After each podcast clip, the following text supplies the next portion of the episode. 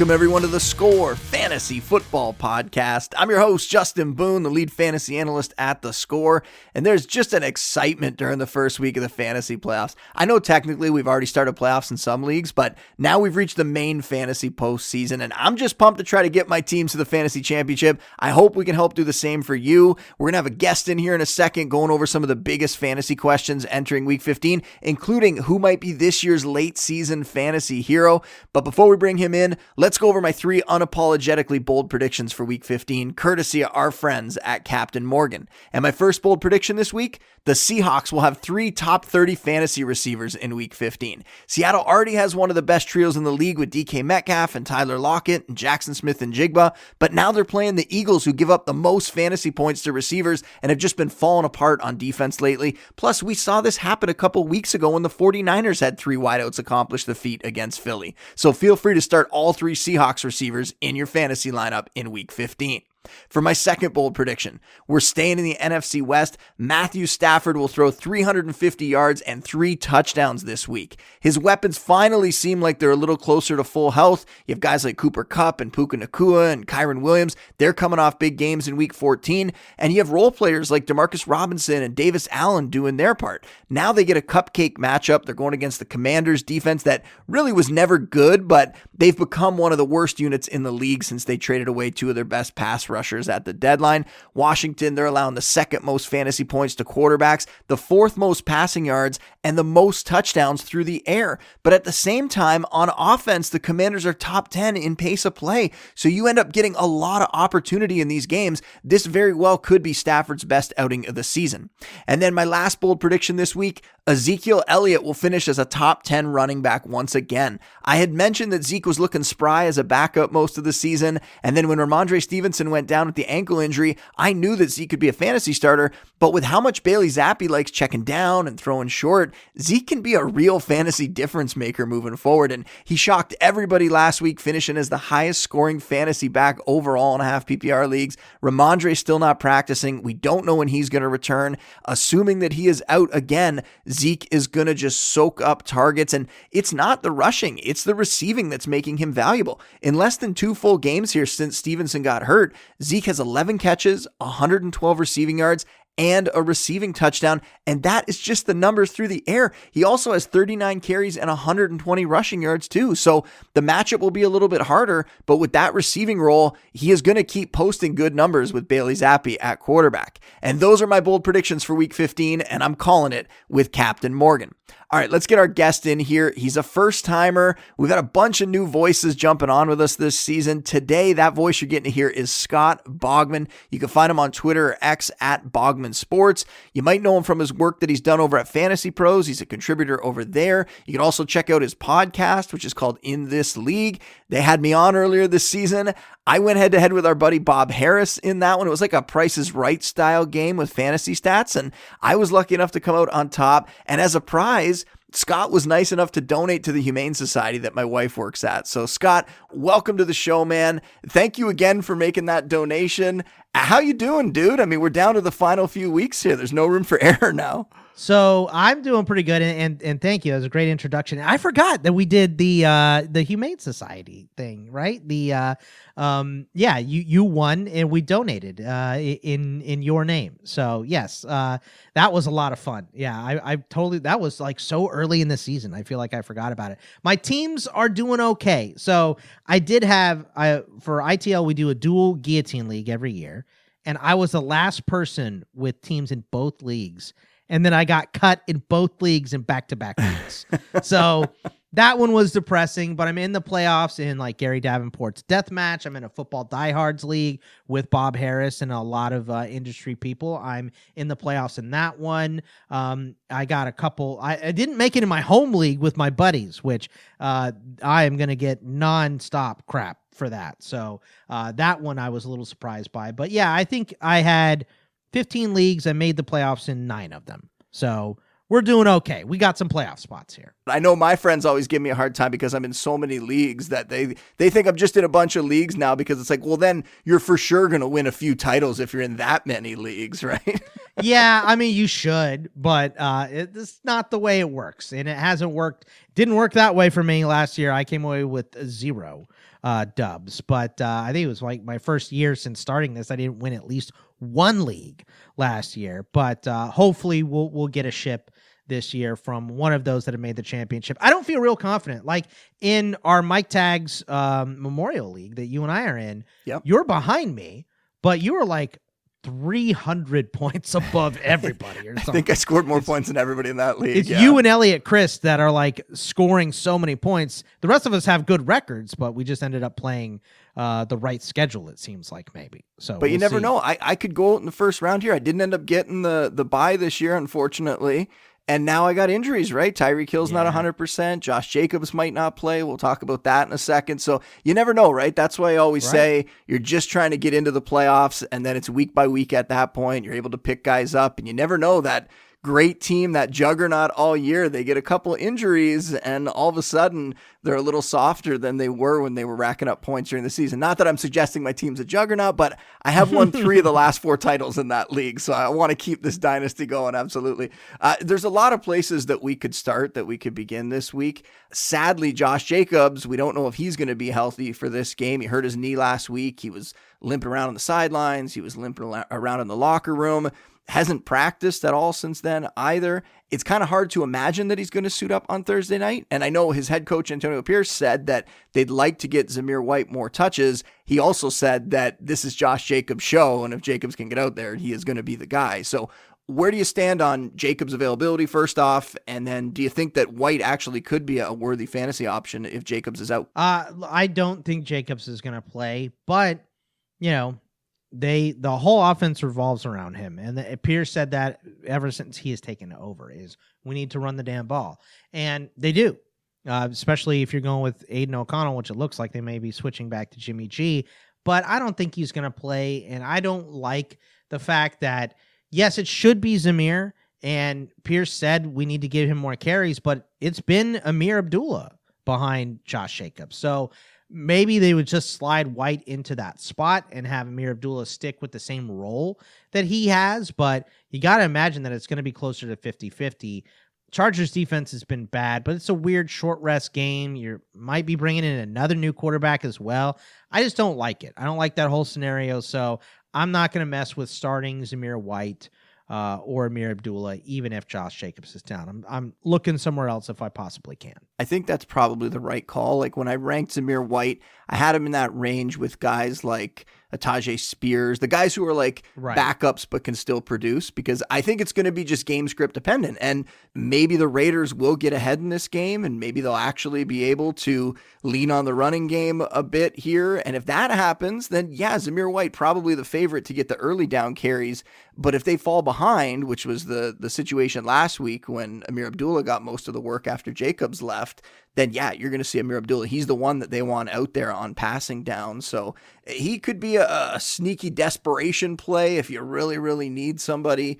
Uh, speaking of Abdullah and you know half PPR and PPR leagues, uh, Zamir White to me just kind of that RB three flex, and you gotta hope that they get out to a lead and that they give him you know 15, 20 carries or something. And I don't think he's going to put up huge stats on that, but maybe he can find the end zone, maybe gives you 60, 70 yards, something, and ends up being an okay play for you. But I agree with you that it's kind of a situation that I just I don't really want to get into, and in part because when you get to the fantasy playoffs, there's a little sliver of me that just doesn't want to put that guy out there on Thursday that I Right. think could potentially have a bad game, right? You don't want to go into the weekend where you played somebody and they were terrible and you're already down. It's just a bad feeling to have. You'd rather have the hope going into the weekend. I- hopefully most people do have better options than Zamir White this week. I can't wait till the NFL wisens up here, which I don't think is a word, but wises up here, uh, and does these Thursday night games for only teams coming off a bye week. Like it's just too short rest, and you're getting bad football. Yes, we're all still going to watch it. We're animals,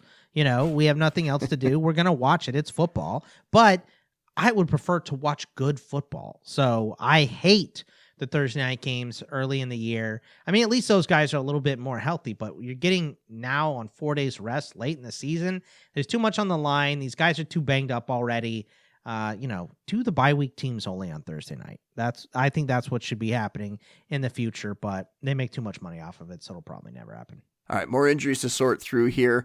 What about the Vikings backfield? Alexander Mattison, he's dealing with an ankle injury. I know most injury analysts have been suggesting that it's likely a high ankle sprain, which would be bad news for Mattison. And real life, fantasy wise, that could cost him a few weeks. And when he does get back, might not be as efficient. Not that he was particularly efficient before that injury, but efficient uh, Mattison the, the, the field. I mean, good lord, he's had a lot of fumbles. Yeah, big time, big time. Um, he wasn't at practice today, so that factors in. We'll see if he's able to practice at some point this week. Today's Wednesday when we're recording this. I want to know. I mean, what do you think we're going to see from Ty Chandler? Could he actually break out here? We saw some flashes a few weeks back, maybe a month ago, when he got increased opportunity, and then little by little, they just gave Mattison back the job. Do you think that uh, Chandler could really be a, an impact player with Mattison sideline?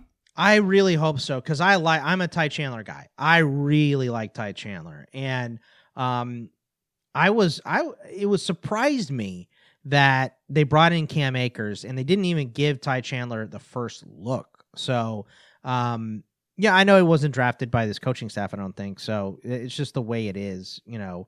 Um, but he's a speed back, and I think they're going to give him a decent amount of touches. And you know, with a speed back, that yes, it's going to be frustrating because he's not going to break many tackles, but you give him that sliver of daylight, and he's going to go. And they have set up uh, these guys. I remember, I think it was two or three weeks ago. He had this is right. I think it was the game that Cam Akers got hurt. He had a screen pass that went for like 42, and I got called back on a hold. And then they ran a different play Two plays later, they did the same play, but they gave it to Akers and it got 30. So, you know, he can make these plays. He's been behind on the depth chart. All these guys are dead now. But here's the thing is that still, even with a backup quarterback, and they've been running more, but Minnesota hates running the football. Uh, they just don't. Kevin O'Connell doesn't like doing it. They're sixth in the league in rush attempts per game at uh, 24.2. They're only right now uh, ahead of Vegas, who is down in every game, Seattle, who's had a lot of uh, injuries, Washington, who has had to play catch up, the Bengals, who have had to play catch up, and of the Jets, who it's that's their story, their game script. Almost every game is playing from behind. So I want him to get more touches. I don't know how many he's going to get. I would expect 20, especially with Nick Mullens in this game. So this is a guy I'm comfortable starting but I know that at any point Kevin O'Connell can come and rain on my parade. So I'm I'm starting him, especially with some injuries that I have. I think he can uh, have a breakout here, but I know just lurking in the back of my mind is Kevin O'Connell letting Nick Mullens throw the ball 50 times.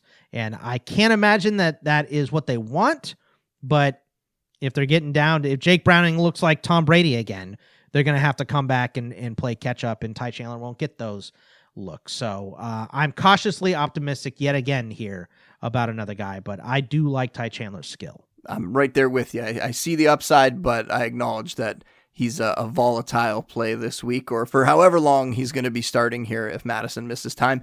Uh, we also have Isaiah Pacheco still not practicing for the Chiefs, and you, you and I traded these guys for uh, the the other one, Mattison and Pacheco, earlier this year. Here we are in the playoffs, and neither one of them is going to play for us. I totally forgot about that. That is a very. I talked about it on the show when it happened earlier uh, in the year, but yeah, that that's crazy, and that's a, a trade that I 100% regretted for a, a long time because Pacheco was definitely now. the better fantasy play. but everybody, I think even Josh Palmer was involved in that deal, and Palmer's missed a bunch of times. So that's what happens, right? You make these trades, you think they're so important and they're going to change everything, and then maybe didn't even make that much of a difference by the end of the season. But uh, like I was saying, I mean, right now, looks like we're going to have potentially Clyde Edwards Helaire and Jerick McKinnon handling backfield duties again. And last week, you know, when that happened, their playing time was pretty close. CEH got the edge in touches and yardage. McKinnon had the better fantasy day when it was all said and done, though, because he found the end zone. So if we're looking at them again this week, who would you rather have in your fantasy lineup? I feel like it's still a tough decision. Yeah, for me, um, I'm gonna go with CEH. I do think, you know, uh, I was so high on CEH when he came out, and obviously that has not worked out. But I mean, they're playing the Patriots, who look, I know the Patriots are coming off a win, but that's because my Steelers are miserable. So don't read too much into that. Uh, it's in New England too, but I think Kansas City's going to get up in this game, and I think they're going to, you know, run the ball late, and that is going to be a lot of Ceh, and I think he's going to lead in touches. I think McKinnon is more likely to score uh, because he just has been more likely to score. So I, I think that um, that trend continues, which makes this more of a coin flip. But volume is king in fantasy football, and CEH is going to have the most of it. So that's the guy I would roll with between those two. And I mean, it's funny. I mean, this time of year, it's like always the time of year we see like a player to emerge as I don't know what you want to call it, like a fantasy savior, right? Whatever wording you want to give it. You know, often it's because of injuries. Sometimes it is based on talent, though, and guys emerging late in the season. But I feel like we've been dancing around all these names on the show, and a lot of these guys could be that player, right? They could be these guys that step up and all of a sudden lead people to fantasy titles. A lot of it depends, though, on the health of the other players on their teams, not so much just on them. But, you know, Ty Chandler, CEH. I mean, we've seen McKinnon actually do it before. He did it last right. year, right? so these guys definitely capable of being that player you know, if I ask you for more though, and maybe if you want to talk about those guys again, that's fine. But I'm wondering, you know, when we look back like a year from now, let's say, who's going to be that player or, you know, players that we remember as late season fantasy heroes from 2023? And we can both toss out a few names here. Okay. I'll let you go first, but who fits that description for you? Uh, the first one for me is Javonte Williams. Uh, the schedule at the end here is Detroit, who's been bad, New England, and the Chargers. So he gets his last three opportunities uh, to score you some points against some rough defenses. I mean, Detroit actually is a good defense, but they're playing bad now. New England is hurt. Uh, the Chargers started out hot, but they are fading down the stretch here. And it seems like every single week, Javonte is removed from this knee injury, he starts to look better. And Sean Payton is going, you know, we saw a nice mix of Jaleel McLaughlin and Samaje Perine to start the season. Those guys are getting a little phased out, and we're giving the ball more to Javonte at the end. So uh, he is definitely one of those guys that I think is going to win people money and probably have his stock boosted for drafts next year because of it. I think that's a great call. And I had a friend last week, I had Javonte ranked pretty high. And I had a friend that I used to work with text me Sunday morning and really question it. Like, why on earth do you have him that high? And I laid out all my reasoning for it. And then as the day went on, Javonte ended up having a, a good game, so I felt vindicated. I did not hear what from him your, after that. What was your GIF? no, come on, you. Ha- I, I, just send a GIF. When no, somebody no. does that, you know, act you like you've been there that? before. For me, I'd rather act like, yeah, of, of course I was right about it. I don't need to brag about that. Like, of course I was right. Ah, you're too classy. We all know that no one's right 100 percent of the time, but I'd rather act like you know that is the case. Um, I'm no Barry Sanders. I'm you're getting an end zone dance from me. So I'll remember that for next time. um, for me, I'm also going to go with a running back here uh, for one of mine. And I think I've talked about him on the show already in the last month or so about his schedule down the stretch. But D'Andre Swift, I mean, another guy that's like, you know, he's been good this season. He had some great games earlier in the year, faded a little bit recently. I know he was banged up at one point in the last few games. He also faced two really good teams, right? The 49ers and the Cowboys. The Eagles didn't really control those games, so you didn't see the same kind of production from Swift, but you have to think that that ship's going to get righted over the next few weeks. It's the Seahawks, the Giants, the Cardinals. Those are all top 10 fan- matchups for fantasy points allowed for running backs this year. So I expect that we're going to see Swift really get back on track and really finish strong this season. Yeah, I mean, just the whole team, Philly, get back on track because they've been the schedule's been brutal, but they've been getting beat up recently. So yeah, I'm with you on Swift for sure. All right, who's another one for you? Give me Rashee Rice, the now the number one uh, wide receiver in Kansas City. He's had 29 targets, 23 catches, 243 yards, and two scores over his last three games. And he finishes up with the Patriots, the Raiders, and the Bengals. So I think that's a pretty good schedule. Um, and obviously Pacheco's been banged up, so they're missing a big chunk of their run game. We'll see when he can come back and if he's 100% when he does. But it's the it's the Chiefs they have been playing close games, so they've been needing to pass recently, and Rashee Rice has been a beneficiary. So let's go with him. Yeah, outstanding call. I mean, he's really been coming on it. No notes at all. I love that call. I think that's fantastic. That's exactly what we're talking about here, right? Like a guy who didn't necessarily have the, the greatest start to the season, but is going to potentially have just a phenomenal end to the year to his rookie season. So really like him. Uh, for me, another guy I want to throw out there, and he's also kind of like Rashee Rice. He's been coming on the last few weeks. That's James Cook, right? Like he's really started to get more involved since Joe Brady took over as OC, getting more opportunity to be, you know, kind of the focal point of that Bills offense to some extent. And we've seen him more involved as a pass catcher. He found the end zone twice since Brady took over calling the plays. And that's after earlier in the season when he had Ken Dorsey as his OC. He only scored two touchdowns during the first half of the season with Dorsey. So things are working there. The Buffalo offense has just been humming. And now, yes, Cook gets a, a, tough game this week against the Cowboys, but I feel a lot better about his outlook in an even tougher game like this because of those receiving numbers lately. And then after that, he gets the Chargers, who we've already talked about. That's a good matchup. And then the Patriots in week 17. Cook had over 100 yards and a touchdown against them earlier this season. So, Cook to me, a, a strong RB2 but a guy who could potentially be a sneaky RB1 over the next three weeks. Because if you look back to when Brady took over, Cook's been the RB6 in fantasy points per game and half PPR over the last month. So somebody that I think really could swing fantasy leagues. Yeah, Buffalo's been looking for that second option behind Diggs, right? And they haven't found it. Gabe Davis, um, the donut last week, upset everybody. Um, obviously, Kincaid didn't have a great week, but he still had eight targets. I thought he was going to be that guy. But it's when Brady took over, he's like, all right, let's give one of our best players the ball more which I think is the right decision. So uh, I'm with you on James Cook for sure. You got anybody else in mind for this?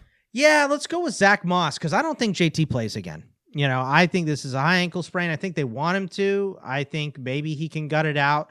But, you know, originally they said two to three weeks. They haven't even ruled him out for this game, which I just think is a whole bunch of nonsense. I, I think this is a gamesmanship you know, uh, from Steichen. I don't think uh, that JT is playing. And Zach Moss's final three games here uh, of the fantasy playoffs are Pittsburgh, Atlanta, and the Raiders. So I think if you're rostering Zach Moss, you're in a pretty good start, and he offers a lot of upside against those defenses. So uh, I'm going to roll with him as a guy that could potentially win you money and then go to a situation next year where everyone thinks he's going to be the guy and then disappoint.